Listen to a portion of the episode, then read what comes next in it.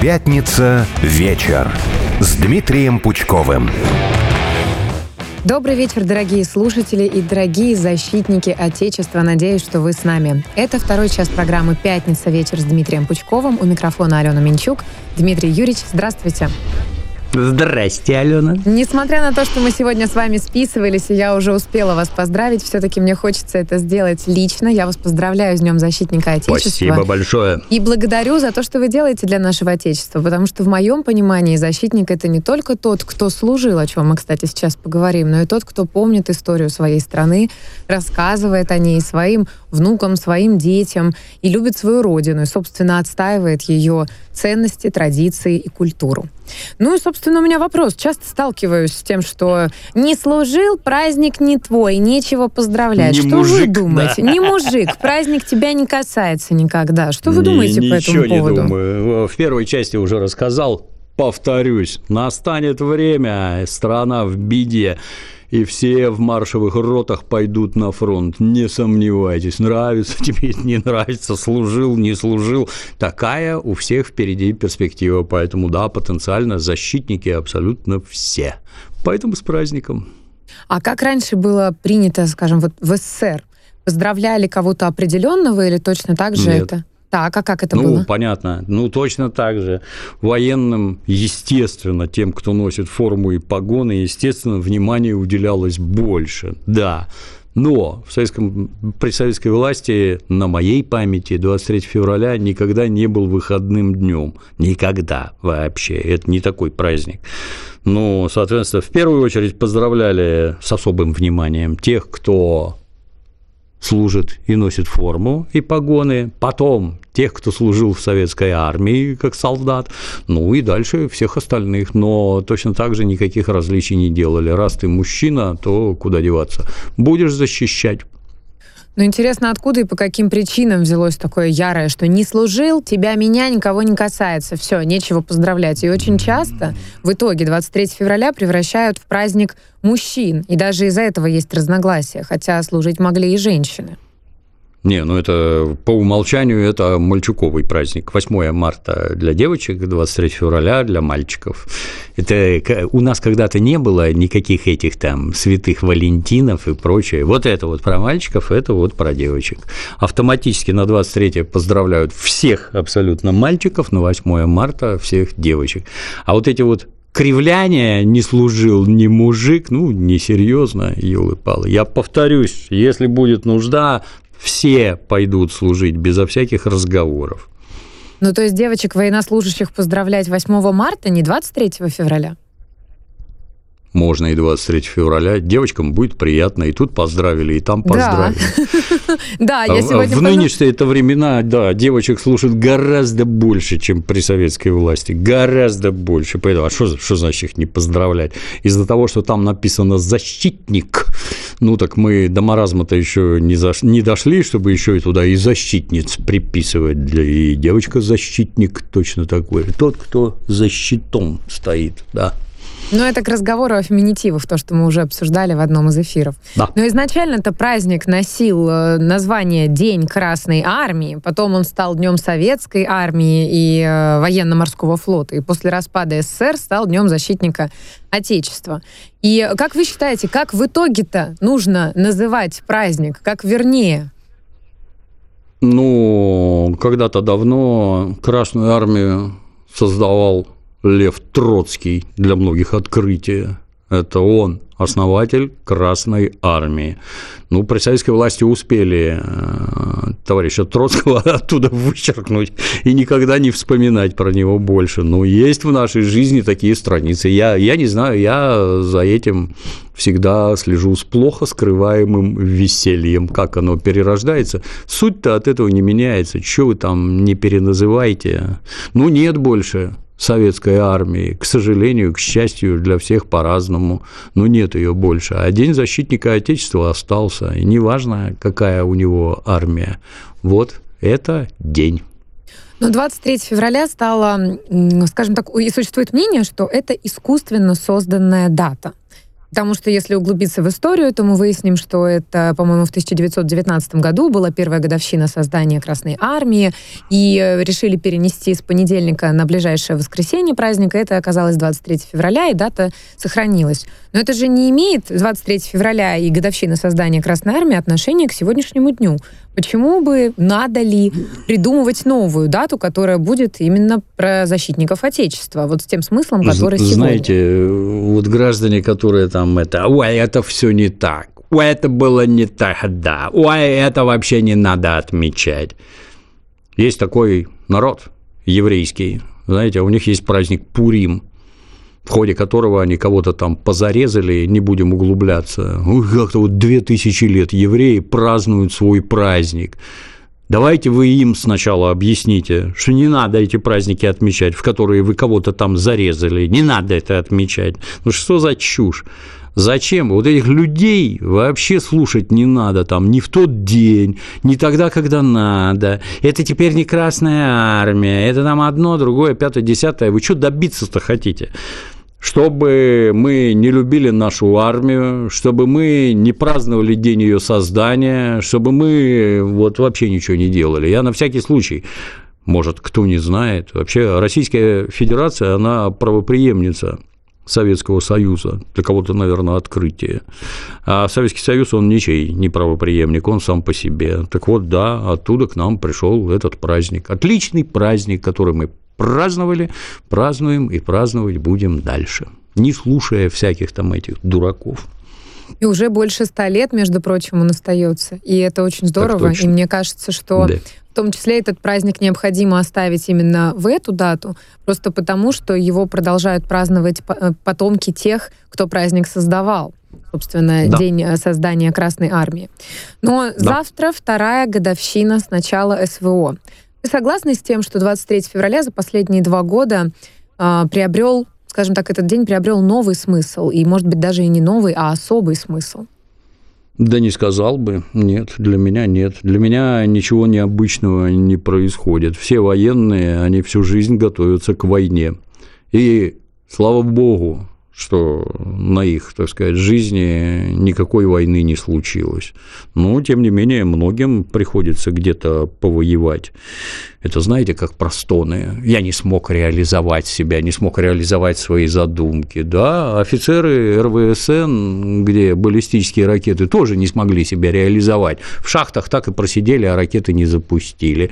Слава богу, что не запустили. Да, не, вот не случилось таких конфликтов. А сейчас случилось. Что мы видим? Массовый героизм, обратите внимание, да, люди, которые пошли на войну осознанно, пошли на войну, там воюют, да, совершают подвиги, и, на мой взгляд, это хорошо и правильно, что у людей остался стержень, что они понимают, что происходит, и способны взять оружие в руки и защищать свою родину. Но ситуация сегодня непростая. Все-таки общество находится в таком положении, что возникает вопрос, а всех ли сегодня по-прежнему нужно поздравлять? Ведь есть люди, которые, может быть, когда-то служили, что называется, отдали долг своей стране, а сейчас уехали, и что-то они говорят. Вот надо ли таких людей поздравлять? Есть те, кого... Нет. Не надо? Таких не надо. Нет, не надо. Зачем они нам? Такие люди нам не нужны. Уехали на своем философском самокате с катертью по известному месту. Нет, не нужны. А есть еще какая-то группа людей, которую бы не стоило поздравлять, по вашему мнению? Никогда не задумывался. Ну вот меня Я считаю, что поздравлять, поздравлять надо всех, а может от этого у кого-то мозги на место станут. Знаете, у меня есть такой любимый пример про павианов. Стадом павианов правят несколько вожаков, штук 5-6. Это огромные самцы, ну, павиана все представляют, да, это больше ротвейлера вот с такой мордой, вот с такими зубами. Крайне опасный зверь и стаю свою павианию они держат в исключительно строгости. Там жестокая иерархия, многие помирают, молодые самцы, от просто от психического напряжения, что вот невозможно так жить, как требуют эти вожаки. Но когда на павианье стадо нападает леопард, леопард – это главный враг всех обезьян, все эти вожаки, не задумываясь, бросаются убивать леопарда. И толпой ну, один ему нанесет жестокие раны, а толпой они его просто убьют.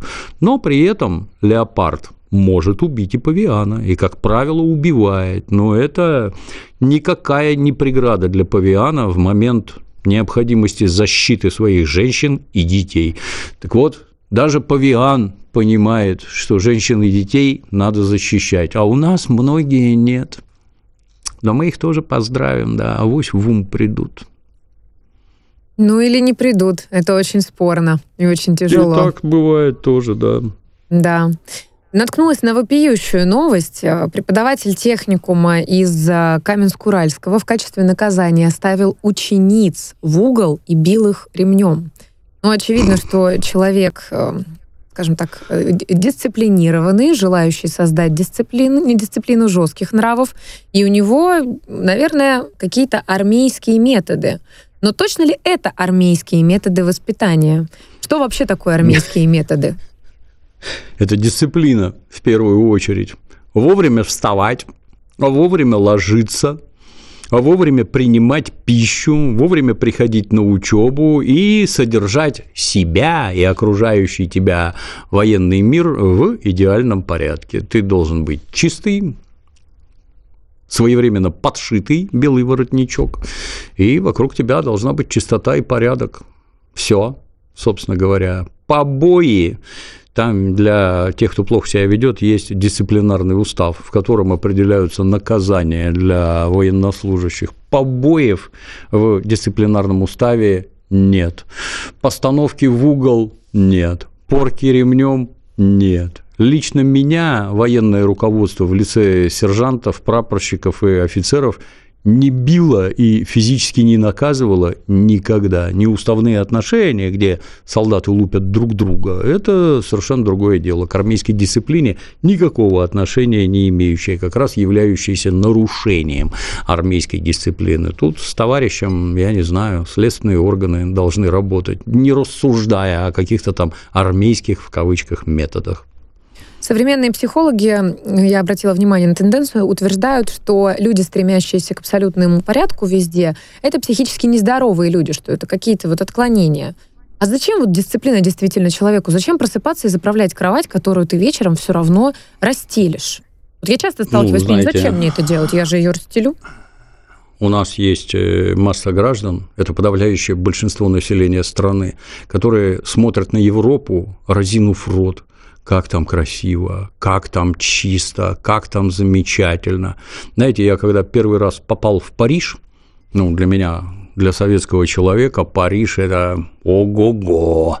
И вот я хожу по Парижу и понять не могу, что-то там такое знакомое, а что до меня неуловимое. А потом, о, да тут же как у нас в военном городке – и я немедленно вспоминаю, вот советская армия, вот ты проснулся с утра, заправил коечку определенным образом, отбил ее табуреточкой, чтобы матрас казался квадратным, три полосы внизу на одеяле, сложил надлежащим образом, после чего наряд внутренней на эти дневальные пороте натягивают нитку из конца в конец помещения спального, равняют сначала табуретки по нитке, потом спинки кроватей по нитке, чтобы они все ровно стали, потом три полосы на одеялах по нитке, потом подушки по нитке, потом тумбочки по нитке и следующий ряд точно так же. Заходишь в казарму, как в Европе, но при этом у многих граждан возникают вопросы, а что это я должен заправлять? Ну, не знаю. Не знаю, самодис... нет ничего на свете в жизни человека главнее самодисциплины и дисциплины. Вот есть такая хорошая книжка э, американского адмирала, к сожалению, не вспомню фамилию, так и называется «Заправь свою койку». Это первое, что ты должен сделать с утра заправить свою койку надлежащим образом. И утро у тебя начинается с того, что ты уже что-то сделал из того, что надо сделать, и сделал это хорошо. Койки заправлять нетрудно. Ну вот, Пожалуйста. Вы, кстати, обратите внимание, что наши граждане, они не любят какой-то ремонт дурацкий. Им подавай евроремонт.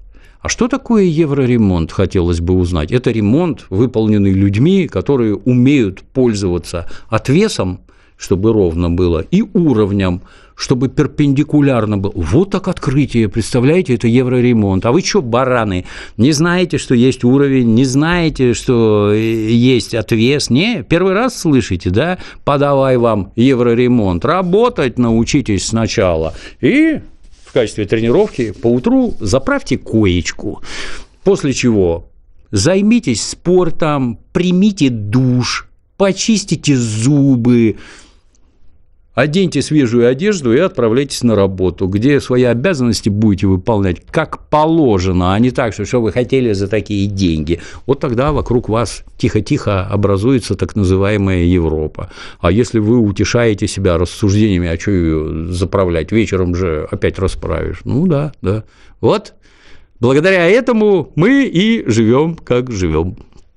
Ну, мне хочется верить, что все-таки наши граждане предпочитают заправлять кровать. Я не сошлюсь сомневаюсь, на... Алена, Нет, сомневаюсь. я хочу верить. Говорят, 80% сограждан не чистят зубы вообще никогда. 80%. Так что Мне да. очень нравится высказывание «Хочешь изменить мир, начни с того, что заправь собственную кровать». Начни да. с себя, заправь собственную кровать. Не да. могу вспомнить, кто именно это сказал, да, но я всегда это тоже держала в голове. Но это к разговору о дисциплине, к которой я хочу вернуться. А как вы считаете, возможно ли взрастить дисциплину в маленьком мужчине через телесные наказания? И вообще необходимо ли это в нашем современном мире?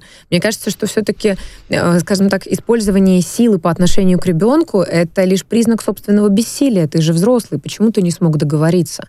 Надо ли иногда бить ну, даже маленького мужчину? Возможно, конечно. Почему нет-то? Это тысячелетиями происходило, и что-то я не вижу, чтобы цивилизация разрушилась. Тысячелетиями. И это вот конец 20 века, начало 21, когда люди добровольно, родители отказались от нанесения побоев своим собственным детям. Вот сейчас у нас растут непоротые поколения, поколения.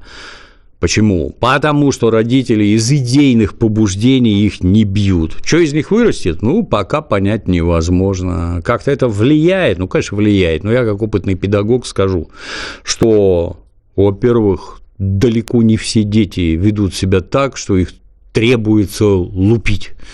Далеко не все ну, те, кого требуется наказывать, скажем так, ну, далеко не факт, что это наказание его исправит. Тут Везде, чего не коснись, нужны сугубо комплексные методы. Одни побои никаких результатов не дают. Хоть вообще прибей, покалечь там, нет, не, не будет никакого результата.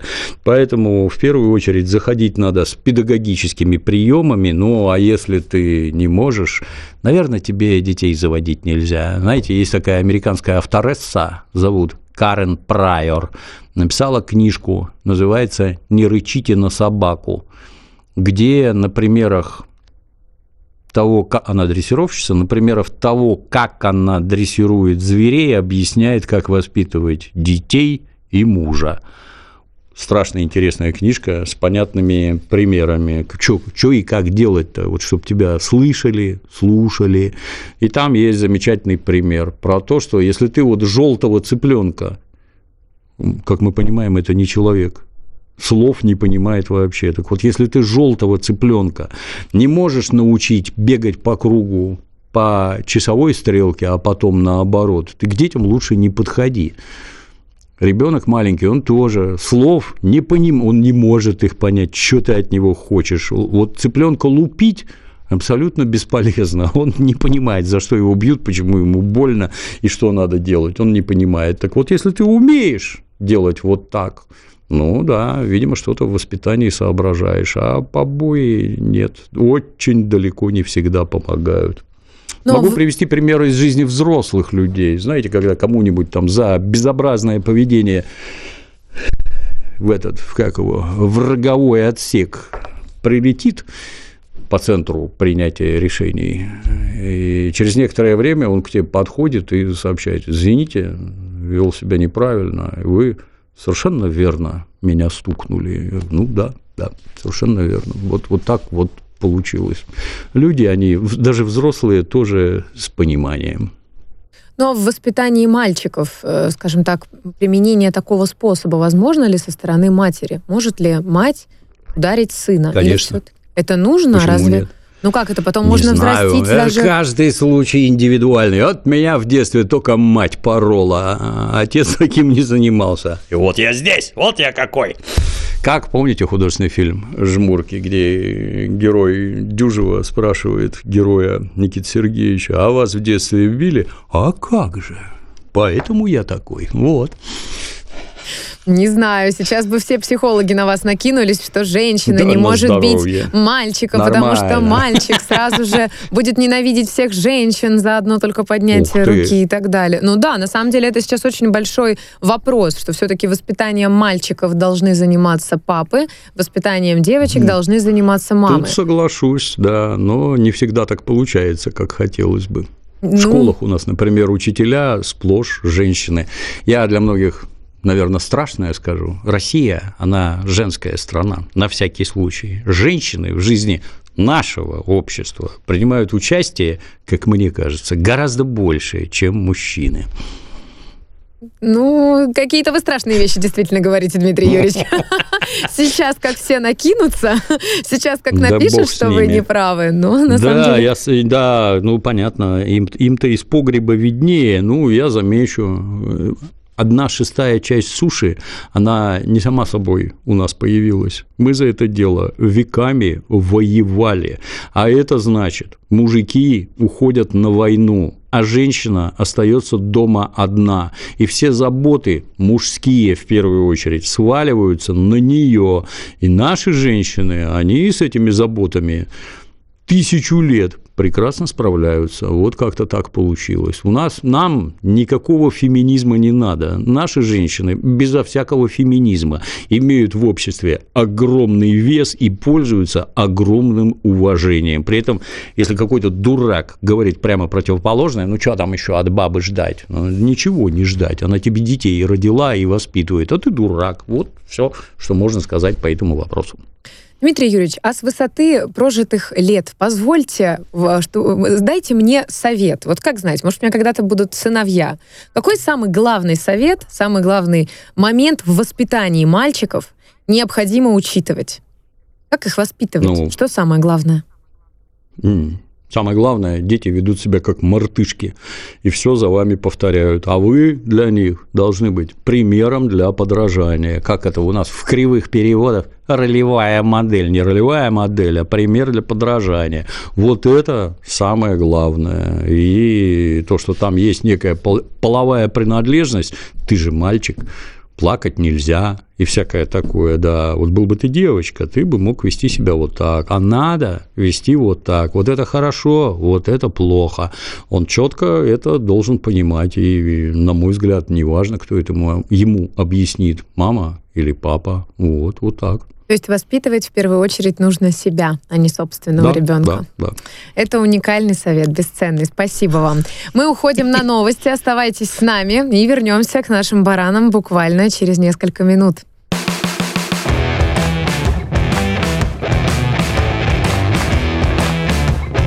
Пятница вечер с Дмитрием Пучковым.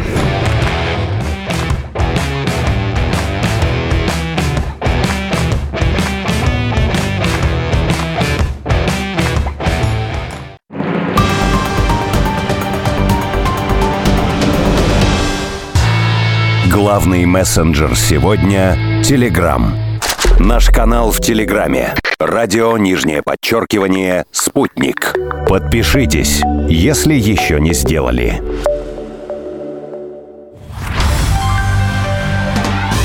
Здравствуйте, с вами педиатр Антон Равдин. Включайте радио «Спутник» по субботам в 12.00. Будем говорить о самом ценном в нашей жизни, о наших детях. Питание, болезни, особенности развития и любые интересующие вас темы. До встречи на волнах радио «Спутник». Есть что сказать? Говорите. Плюс 7 495 95 95 91 2. Вопросы ведущим. Ваше мнение. Ваше слово. Нам важно это слышать. Диалог. Форма устного или письменного обмена высказываниями, репликами, вопросами и ответами между двумя или более людьми посредством написания текста в письмах или другими методами. Генри Сардарян. Ученый, политик, дипломат, доктор наук, декан МГИМО, автор книг и пособий по политическим системам. Диалоги с Генри Сардаряном. Передача на радио «Спутник». По понедельникам в 17.00.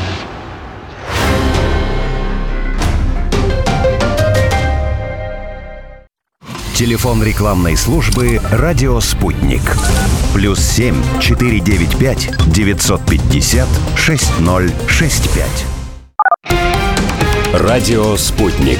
Новости студии Марина Толкачева. Здравствуйте. Российские войска нанесли удары по нефтебазе, складам ВСУ и цехам Южного машиностроительного завода в Днепропетровске. На его площадке производили беспилотники. Об этом сообщил координатор Николаевского подполья Сергей Лебедев, ссылаясь на данные своих товарищей.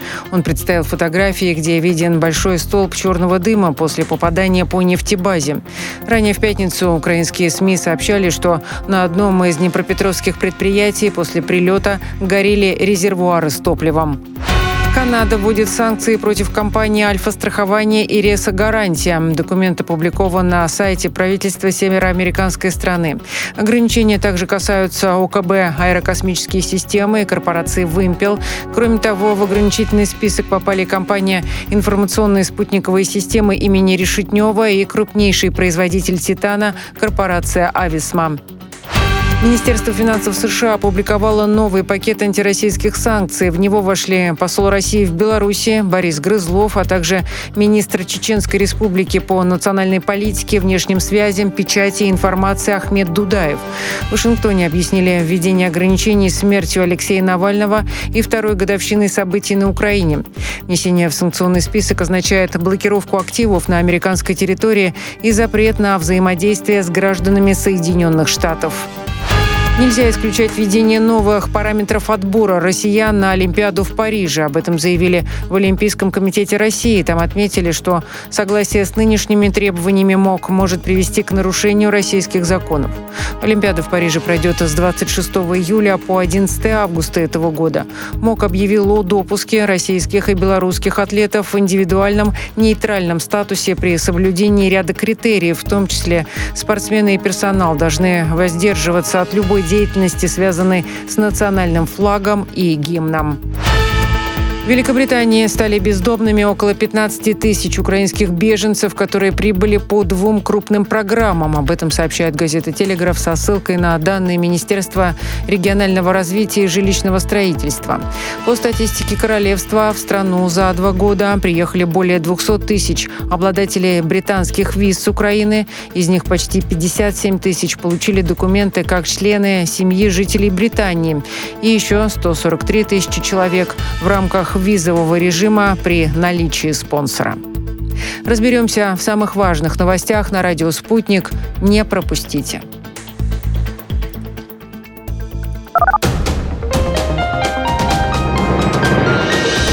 Следующий выпуск новостей на «Спутнике» через полчаса.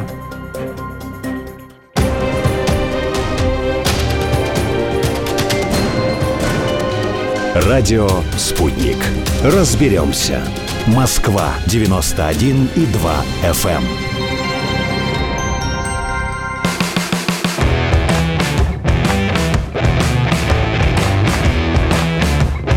Пятница. Вечер.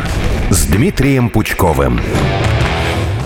Мы продолжаем второй час программы «Пятница. Вечер» с Дмитрием Пучковым. У микрофона Алена Минчук. И, собственно, следующий вопрос. Дмитрий Юрьевич, а вы помните свой первый день в рядах советской армии? Еще бы! Как это было? мая так. 1980 года. Да. Как такое забудешь? Так. Точно так же, как номера воинских частей. Это забыть невозможно. Ну, молодой же, что, память хорошая, да. Холодно было тогда. Какой холодно. самый... И, в, и в казарме было холодно, да. Ну, там сурово. Главное, это когда я был страшно моден. У меня волосы были до плеч когда-то. Но там пришлось побриться на лысо. Сразу сказали прийти коротко постриженными, и я без затей побрил башку сначала ножницами, друзья отстригли, потом бритвой забрили, и я пришел лысым. Были кадры, которые пришли с волосами. Товарищ военком спросил, фамилия твоя, твоя и твоя. Назвали фамилию, он отобрал три военных билета и сказал, этих на флот. Повезло пацанам, сразу на три года служить отправились. Вот.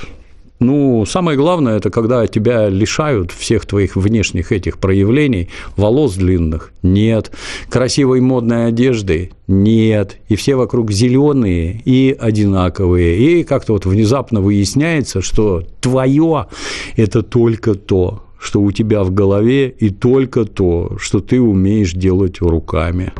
Вот это самый главный урок, что башка должна быть наполнена полезными знаниями, которые действительно нужны в жизни.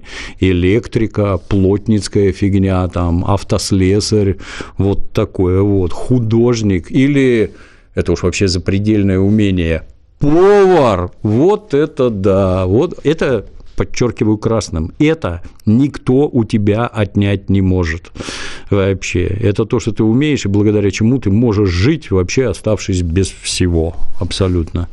Вот, это раз. Второе – это когда тебя бросают на самые разнообразные работы, начиная от копки канав и заканчивая ремонтом автомобилей. А ты сначала сильно боишься, ну, я же не умею, я не знаю, а вдруг не получится и прочее. А вдруг тебе вообще плевать, чем заниматься. Вижу цель, не вижу преград. И ты не боишься ничего и умеешь абсолютно все. Если не умею, я сейчас научусь и буду делать лучше вас, безо всяких затей. Ну, а дальше добавочное, так сказать, что с точки зрения психологии армия это, это вообще это не про военную службу, хотя она там есть. И это институт социализации мужчин, где ты в тесном коллективе, там все как в скороварке происходит гораздо быстрее. В тесном коллективе мужчин стремительно учишься, как себя вести, что можно делать, что нельзя, что можно говорить, что нельзя, надо ли отвечать за слова или нельзя, и прочее, и прочее, и прочее. Для мозгов сильно полезно. Я так понимаю, что смекалка и вообще работающая быстро соображалка – это прям крайняя необходимость в армии. Естественно, да. Ну, это то, что я вам говорю. Вот это сказанное, оно доходит далеко не до всех. Потому что баранов, которые ныли тогда, ноют сейчас, это два года вычеркнутых из жизни там и прочее. Ну, я не знаю. С одной стороны, знаете, если вас вот сейчас учат на какого-нибудь мега-скрипача, условно, или мегапрограммиста, условно, который и там, и тут показывают какие-то серьезные результаты, то да, вырвать из учебного процесса и отправить копать канавы, утрируем, это не совсем правильно. Но, с другой стороны, таких людей, это вот по пальцам сосчитать, их очень и очень мало, кого не следовало бы призывать на действительную воинскую службу. А всех остальных просто необходимо, да, там мгновенно мозги на место поставят, выйдешь человеком, да. Ну а как же сейчас воспитывать мужчину таким образом, чтобы у него не возникало желания косить? Вот эта тенденция косить от армии. А раньше же это было желанно, почетно, это было огромной честью. Вот как мы вовсе это растеряли, не, как к этому вернуться? не среди всех, Алена. Во-первых, все, кто учился, все страшно искали учебные заведения с военной кафедрой, где ты отучился, получил военный билет, съездил один раз на сборы, до свидания. Такие даже техникумы были.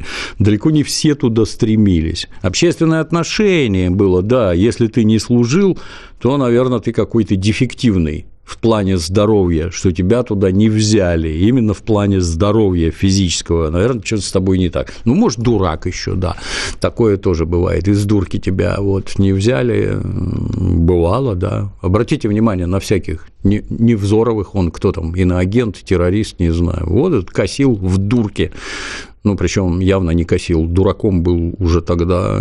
Или, боже упаси, Виктор Цой, который тоже в армии не служил, между прочим. Всякое бывало. Отношения, повторюсь, вот отношения, да, если не служил, то ты какой-то дефективный. Вот так. Ну, а что а делать? желающих закосить было навалом. Я вам страшно Всегда? скажу. Во время Отечественной войны у нас было минимум 700 тысяч уклонистов, которые не хотели во время Великой Отечественной, не хотели идти на войну и всячески скрывались от военкоматов. Это во все времена, увы. Но все-таки возможно ли какие-то исключения, скажем так, в современном мире от э, службы? Вы говорите, что служить надо всем. А что делать молодым врачам? Врачу требуется порой десятилетнее непрерывное образование. Сначала 5-6 ну, я же говорю, лет. Да, да, Вот, да, я потом же говорю, что для некоторых категорий не надо, да. Ну, обращаю ваше внимание, при советской власти все врачи, они были военные врачи, безо всяких разговоров, потому что в случае чего вы немедленно будете все мобилизованы и возглавите госпиталя. Они военные были все, точно так же, как советский альпинизм, к примеру. Весь был военный, ну, а других нет. Вот скрипача, наверное, не надо. Пусть скрипит, учится, будет скрипеть лучше. Ну, сейчас мне хочется верить, что как-то тоже налаживают определенный порядок, потому что, насколько мне известно, врачей не распределяют все-таки в госпиталя именно военные.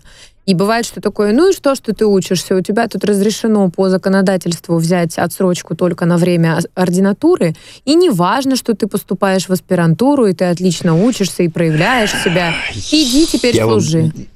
Я вам другое скажу. Вот э, условно 30 лет нам рассказывали, что армия не нужна. Армия нужна контрактная, где будут служить высококвалифицированные специалисты. Вот что мы наблюдали в последние два года на Украине. Вот прибыл десант под э, Киев, а потом оттуда ушел. Вот это были условно специальные силы. А потом он из-под Киева ушел, и образовался фронт длиной в тысячу километров. Это раз. Никакая контрактная армия такой фронт держать не может. Второе. Там надо воевать. Представляете? И я не знаю, я вот 80-82 служил. Ну, я, я был на аэродроме, заведовал газами высокого давления, сжатым воздухом, например, до 400 атмосфер. Я прекрасно помню, как работает мой компрессор, какие там двигатели ЕМЗ-238 на нем стоят, как им рулить, как моей машиной рулить, что вообще делать на аэродроме. Меня учить ничему не надо абсолютно, я и так это знаю и умею, потому что я подготовленный, потому что я прошел срочную службу. И эта самая срочная служба все время создает запас военнослужащих, которых вы их призовете, они уже готовые специалисты, их не надо учить. А тех, кого надо учить, их сначала полгода надо в учебке продержать, потратить время, потом куда-то там отправлять, одно, другое, пятое, десятое. В общем, если боже упаси, какие-то серьезные боевые действия и фронты протяженностью в тысячи километров, никакая контрактная армия тут не сработает. Сработает только всеобщий воинский призыв. Вот. Не могу не спросить. Этот вопрос не только меня волнует, но и наших слушателей. А чем кормили во времена вашей службы? И было ли что-то Всякой вот... дрянью. Как это? Ну, может быть, хоть что-то действительно вкусное было, от чего бы вы сейчас не отказались? Ничего там вкусного не было вообще. Там оно двоякое. То есть, с одной стороны, это, как его, рацион, обоснованный наукой, без всяких этих самых. Другой вопрос, кто это готовит и как. Еды там, ну, при нормальных условиях достаточно. Просто поначалу страшно хочется жрать, потому что ты молодой, организм растет, а все время на улице, там все время ты на улице находишься, на свежем воздухе. Тяжелый физический труд, есть хочется все, есть и спать. Вот два состояния. Пока не спишь, чтобы сожрать, пожрал, где бы поспать. Вот это, это 18 лет. Там тяжело, физически тяжело. Но рацион научно обоснован. И все, кто уходил служить, как у меня друган, я возвращаюсь из армии, он мне давай это, он раньше пришел, дембельский альбом показывает, ты-то где? Как где? Да вот же.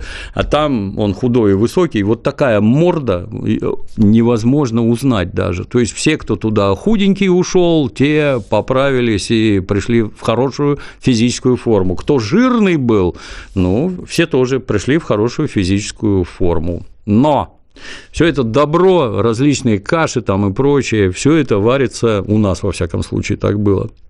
Все это готовили на пару. То есть оно вообще, с моей точки зрения, абсолютно безвкусное. Абсолютно безвкусное. Притом есть некоторые аспекты, когда вот тебе бачок с кашей, а рядом стоит миска с мясом. Ты туда смотришь, а там свинина нарезанная такая на куски, из нее торчит вот такая щетина – я онемел, увидев такое. На что мне сказать, что ты смотришь? Я говорю, шерсть же. Так последовал ответ. Так за нее держаться удобно.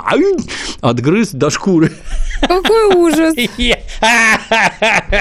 Вот оно из такого состоит. Оно все было вот абсолютно невкусное, абсолютно невкусное. Были редкие случаи, когда всю эту паровую технику ставят на ремонт, там какие-то регламентные работы проводят, и тогда к столовой пригоняют полевые кухни, где готовят на дровах. И внезапно та же самая каша, которую жрать невозможно, вдруг становится вкуснейшей, вкуснейшей просто, такая замечательная. Ну, хотелось бы, чтобы все время так готовили, но такого не было. Вкусное там было только сливочное масло. Ну, было же, лично нашли. Я, я в жизни своей никогда его не ел. И в первый же день я, ну, все жрут, а я такое не ем. Я отдал соседу, о чем жалел потом два года. Нельзя было так делать, потому что вот кусок белого хлеба с утра, когда, на который ты намажешь это масло и сожрешь там со сладким чаем, это вообще верх блаженства. Нет лука, не было. Нет чеснока, нет перца красного. То есть это вот абсолютно безвкусная еда, но тут без затей. Сжирали все подчистую. Все абсолютно. И хлеб, и все на свете. Хлеб надо было украсть из столовой черной, потом его посушить там на всяких трубах и поесть черняшки. Как только я стал дедушкой, я принялся сразу покупать в магазинах концентрированные супы, это который, ну, там, 15 минут варить надо. Вот, я его высыпал в солдатский котелок с водой, котелок вешал на выхлопную трубу от дизеля, дизель заводил на полную мощность, и через 15 минут готовый суп. Кошелок, этот котелок весь в саже, правда, но это нас не останавливало. Питались мы хорошо. Не было ничего вкуснее, например, жареной картошки, которую надо было украсть из столовой, украсть там же подсолнечного масла или тушенки, ну, тушенка обязательно должна быть, жарить у нас сковородок не было, были только противни, убежать в лес, там в лесу тайно зажарить эту картошку на масле с салом там и сожрать. Вот это вот невероятной вкусности блюда. Вот это сурово, да. Вы ну, так вкусно при... рассказали про картошку, что я теперь ее хочу. только лишения, Алена, только лишения тебе могут понять, что вообще в этой жизни ценно, а что не ценно. Если лишений нет, до конца жизни ничего не поймешь. Военное кино. Не могу о нем тоже не сказать сегодня. Поинтересовалась на кинопоиске топ-5 военных фильмов. Ну, точнее, топ-10. Я их выбрала по рейтингу от самого высокого угу. к низкому. Ну и, соответственно, выбрала первые там 5 картин. Э, к угу. моему удивлению, там не оказалось фильма «Офицеры». Но это уже второе. Первое. Э, по порядку. Значит, на первом месте «17 мгновений весны». Далее «В бой идут одни старики». Потом «На войне как э, на, войне, как на войне». «Летят журавли» и, внимание, «Подольские курсанты» пятым фильмом. Если мы пойдем еще по списку, то шестым по законам военного времени, седьмым Брестская крепость, восьмым До свидания, мальчики, девятый СМЕРШ продолжение, десятый Битва за Севастополь. На IMBD, а, на да, IMBD так, так. из наших только 17 мгновений весны отмечено и Брестская крепость. Что не так с современным кино? Если в топ-5 мы не э, встречаем, кроме как одной картины, и то вы говорите, она не очень, и почему вдруг офицеры туда ну, не попали? Вообще никакая. Не то, что не очень, а просто никакая. Тотальный провал вообще. Абсолютно глупый фильм. Смотреть неинтересно. Не, с, никаких сопереживаний не вызывает в принципе. И само по себе нахождение этого фильма в первой пятерке говорит ровно об одном. Вы его туда засунули руками. А, это ложь не выбор и зрителя? обман. Нет, нет. Ну, это, знаете, как у нас там какое-нибудь имя России. У нас как только товарищ Сталин начинает всех опережать примерно в сто раз, тут же вмешиваются люди, которые руками это убирают. Нет, нет, нет, нет, Владимир Высоцкий или, боже упаси, Александр Сергеевич Пушкин. Вы идиоты. Это ж видно все, что вы там руками крутите. Ну, так и тут. Почему нет у нас нового кино хорошего? Ну, у нас вообще никакого кино, не только про войну, хорошего нет. Просто нет. Обратите внимание, когда закончилась советская власть, никто из наших метров, общепризнанных мастеров советских, никто не снял ничего ну, такого, о чем хотелось бы поговорить. Никто вообще появился, Алексей Октябринович Балабанов, ну, он к ним никакого отношения не имеет, и фильмы он снимал крайне специфические, очень хорошие, но крайне специфические. Кого вырастили эти люди, которые преподавали там во всяких этих в гиках, шмиках и прочее? Да никого. Вот таких, которые снимают подольских курсантов, не имея ни малейшего представления, что и как надо делать в кино. О, или какой-нибудь гражданин Герман в прошлый раз обсуждали, который заснял отвратительный фильм «Воздух». Воздух, да, мы с вами Ну, о нем да, говорили о, недавно. да, да, Но да, порыв-то был хороший. Хороший же был порыв, Какой что порыв? хочется, ну, хочется снимать фильм о, вой- о войне, о том, что было, об этом Ну, рассказывать людям. узнать, Но ну, не получается. Хочется Почему? узнать, это, творец хоть что-нибудь в воинской службе понимает? Вот как гражданин Герман. Нет, не понимает ничего. Он что-нибудь понимает в реалиях 1942 года? Он хотя бы комсомольцем-то был? Нет. Родину-то учили любить? Нет. Ну, ничего не понимает ни в военном деле, ни в авиации. У него там самолеты стоят на пляже. Ты как себе это представляешь? Выезд оттуда и полет. Ты вообще ничего не понимаешь. Абсолютно ничего не понимаешь. Ни в заходе на цель, ни в стрельбе из зенитки. Все мимо вообще. Я, кстати, ролик записал с Баиром Иринчеевым, где мы эту мерзость разобрали. Все могут посмотреть, не буду распространяться. Ну, так и тут. Чего вы каких-то там 15-летних подростков подтягиваете писать сценарии, снимать что-то? Они что-то понимают? Нет, ничего не понимают. Вам кажется, что это так просто, да, про людей снимать? Вот эти помои из головы пропагандистские, так сказать, проецировать на экран. Это никто смотреть не будет, как вот этих подольских курсантов. Это никому не надо, и никто не будет смотреть. Но я столкнулась с Крутите мнением, вы там что... руками. Я столкнулась с мнением, что не получается снимать военное кино, потому что не испытывает наше поколение той боли и того переживания, которые испытывали во времена э, Великой Отечественной, те, кто, собственно, участники Великой Отечественной войны и э, дети, Ну, внуки. Но при этом у нас Ну, же есть же не твоя получается? Я сегодняшняя вот- боль. Я вот вам сразу Так. скажу, почему же не получается. Есть У нас есть такой замечательный режиссер Андрей Шалепа, который заснял замечательный художественный фильм «28 панфиловцев». Кто не смотрел, настоятельно рекомендую посмотреть. Про то, как мужики стоят перед лицом смерти. Просто ради интереса посмотрите, на что это похоже. Отдельно, кстати, отмечу звук. Раньше, когда ни у кого не было домашних кинотеатров, я всех гостей пугал фильмом Стивена Спилберга «Спасая рядового Райана», где там высадка на Амаха-Бич, жуткая стрельба, звук прекрасный. Ну, а теперь всех пугаю фильмом «28 панфиловцев». Там настолько прекрасный звук, что я даже не знаю, трех Оскаров давать надо сразу. Дмитрий Вот. Юрьевич, у нас, как обычно, не хватает времени. Я смотрю, что осталось буквально 7 минут, а я умудрилась забыть, что вообще-то есть вопросы от Четыре. подписчиков. в Честь... О, Давайте. 4. Вопросы от подписчиков, быстро отвечаем. Петр Комиссаров Да. спрашивает, а вам зубы в армии лечили? Как в ваше время было со Нет. стоматологией? Не лечили? Быстро. Плохо. Их везде было. То есть, с одной стороны, было хорошо, например, в школах нас каждые полгода возили на санацию зубов, где без затей всем лечили бесплатно.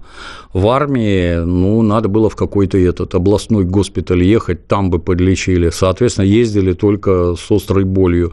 Тогдашняя стоматология, она была настолько суровая, что пойти туда могла заставить только чудовищная боль, уже вот безысходность, когда обезболивающий анальгин какой-нибудь не берет, вот только тогда. Так нет. В частях, ну, в части что, есть санчасть, есть фельдшер, если зубы болят, можем помазать зеленкой. Это не помогало. Надо было ехать в госпиталь.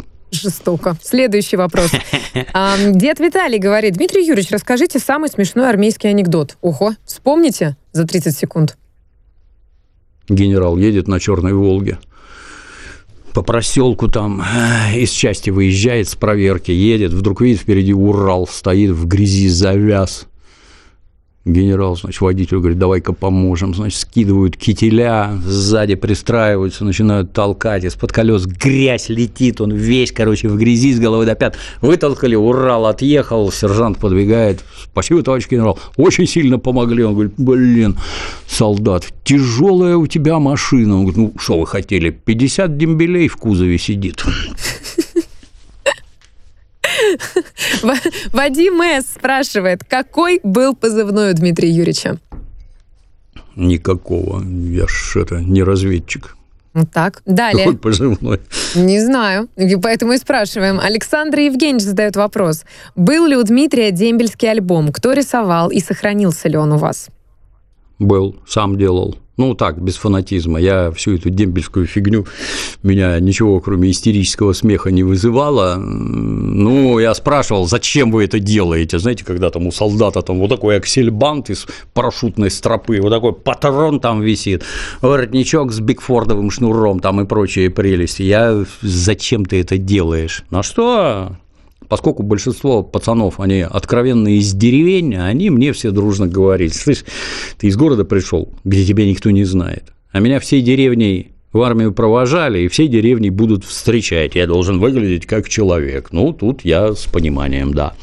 Поэтому и альбомы, и парадная форма, там с какими-то белыми кантиками все невероятное, значки, шапка квадратная, там туши, шинель с начесом, такое чувство, что она махеровая. Альбом скромный, есть и сейчас, да. Спасибо вам, спасибо нашим слушателям за вопросы. И, собственно, эфир уже подходит к концу, поэтому не могу не воспользоваться последними полуторами минутами, чтобы в этот особенный день поздравить наших настоящих защитников Отечества, которые прямо сейчас находятся в эпицентре всех событий. И, собственно, благодаря им мы можем сейчас с вами переговорить в студии и испытывать абсолютное спокойствие и безопасность благодаря их самоотверженности, мужественности решительности. Поэтому, ребята, мы передаем вам слова поддержки, любви, любви и благодарности. Скорее возвращайтесь домой. Уже пора. Уже очень ждем. Дмитрий Юрьевич, вы ко мне присоединяетесь? Да. Может быть, еще что-то Полностью присоединяюсь. Сказать? Всех, кто сейчас в окопах или хотя бы с оружием в руках, да, сегодня вы настоящие защитники. Поэтому мы вас всех ждем домой. Желательно живыми и здоровыми. Возвращайтесь, пора это безобразие прекращать. С праздником. С праздником. Ну что, Дмитрий Юрьевич, благодарю вас бесконечно. До следующей спасибо, недели. Алена, спасибо. Как-то очень быстро у нас все как всегда. Да. Все, спасибо, до свидания.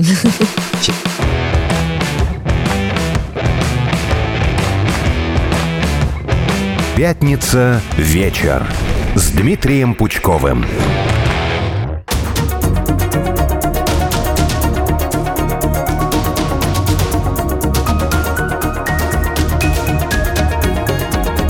Эфире радио «Спутник».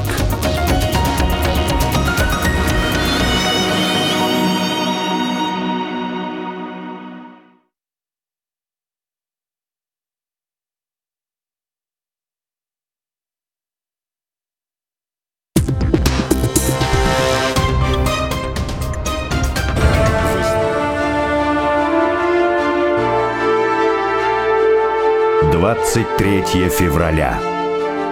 День героев на радио «Спутник». Гвардии старший лейтенант Нурмагомед Гаджи Магомедов. Герой России. 25 лет ему было. 24 февраля 22 года, тот самый день. Он был командир роты десантников, и двигались они в колонне. Колонна попала под обстрел ВСУ, машина его загорелась. Он выбрался из горящей машины и стал отвлекать силы противника на себя для того, чтобы остальные ребята смогли выбраться, занять оборону. И когда он понял, что дело плохо, у него одна граната оставалась. Он взял гранату, и как в тех книжках, которые мы читали про Великую Отечественную войну, про то великое время, про то время великих жертв и великих героев, как в тех книжках он выдернул чеку и подорвал себя вместе с теми, кто хотел увидеть его плененным и хотел убить остальных. Сложно даже себе представить, какого это требует мужества, какой это требует силы духа. Мы читали же про это, правда, все в детстве, и поражались. И каждый, наверное, спрашивал себя, как и я себя спрашивала, а ты так смог? И никто до конца не может дать на это ответа, пока не окажется в таких обстоятельствах. Этот парень, герой России, 25-летний, оказался в таких обстоятельствах и смог. Вечная память нашему герою.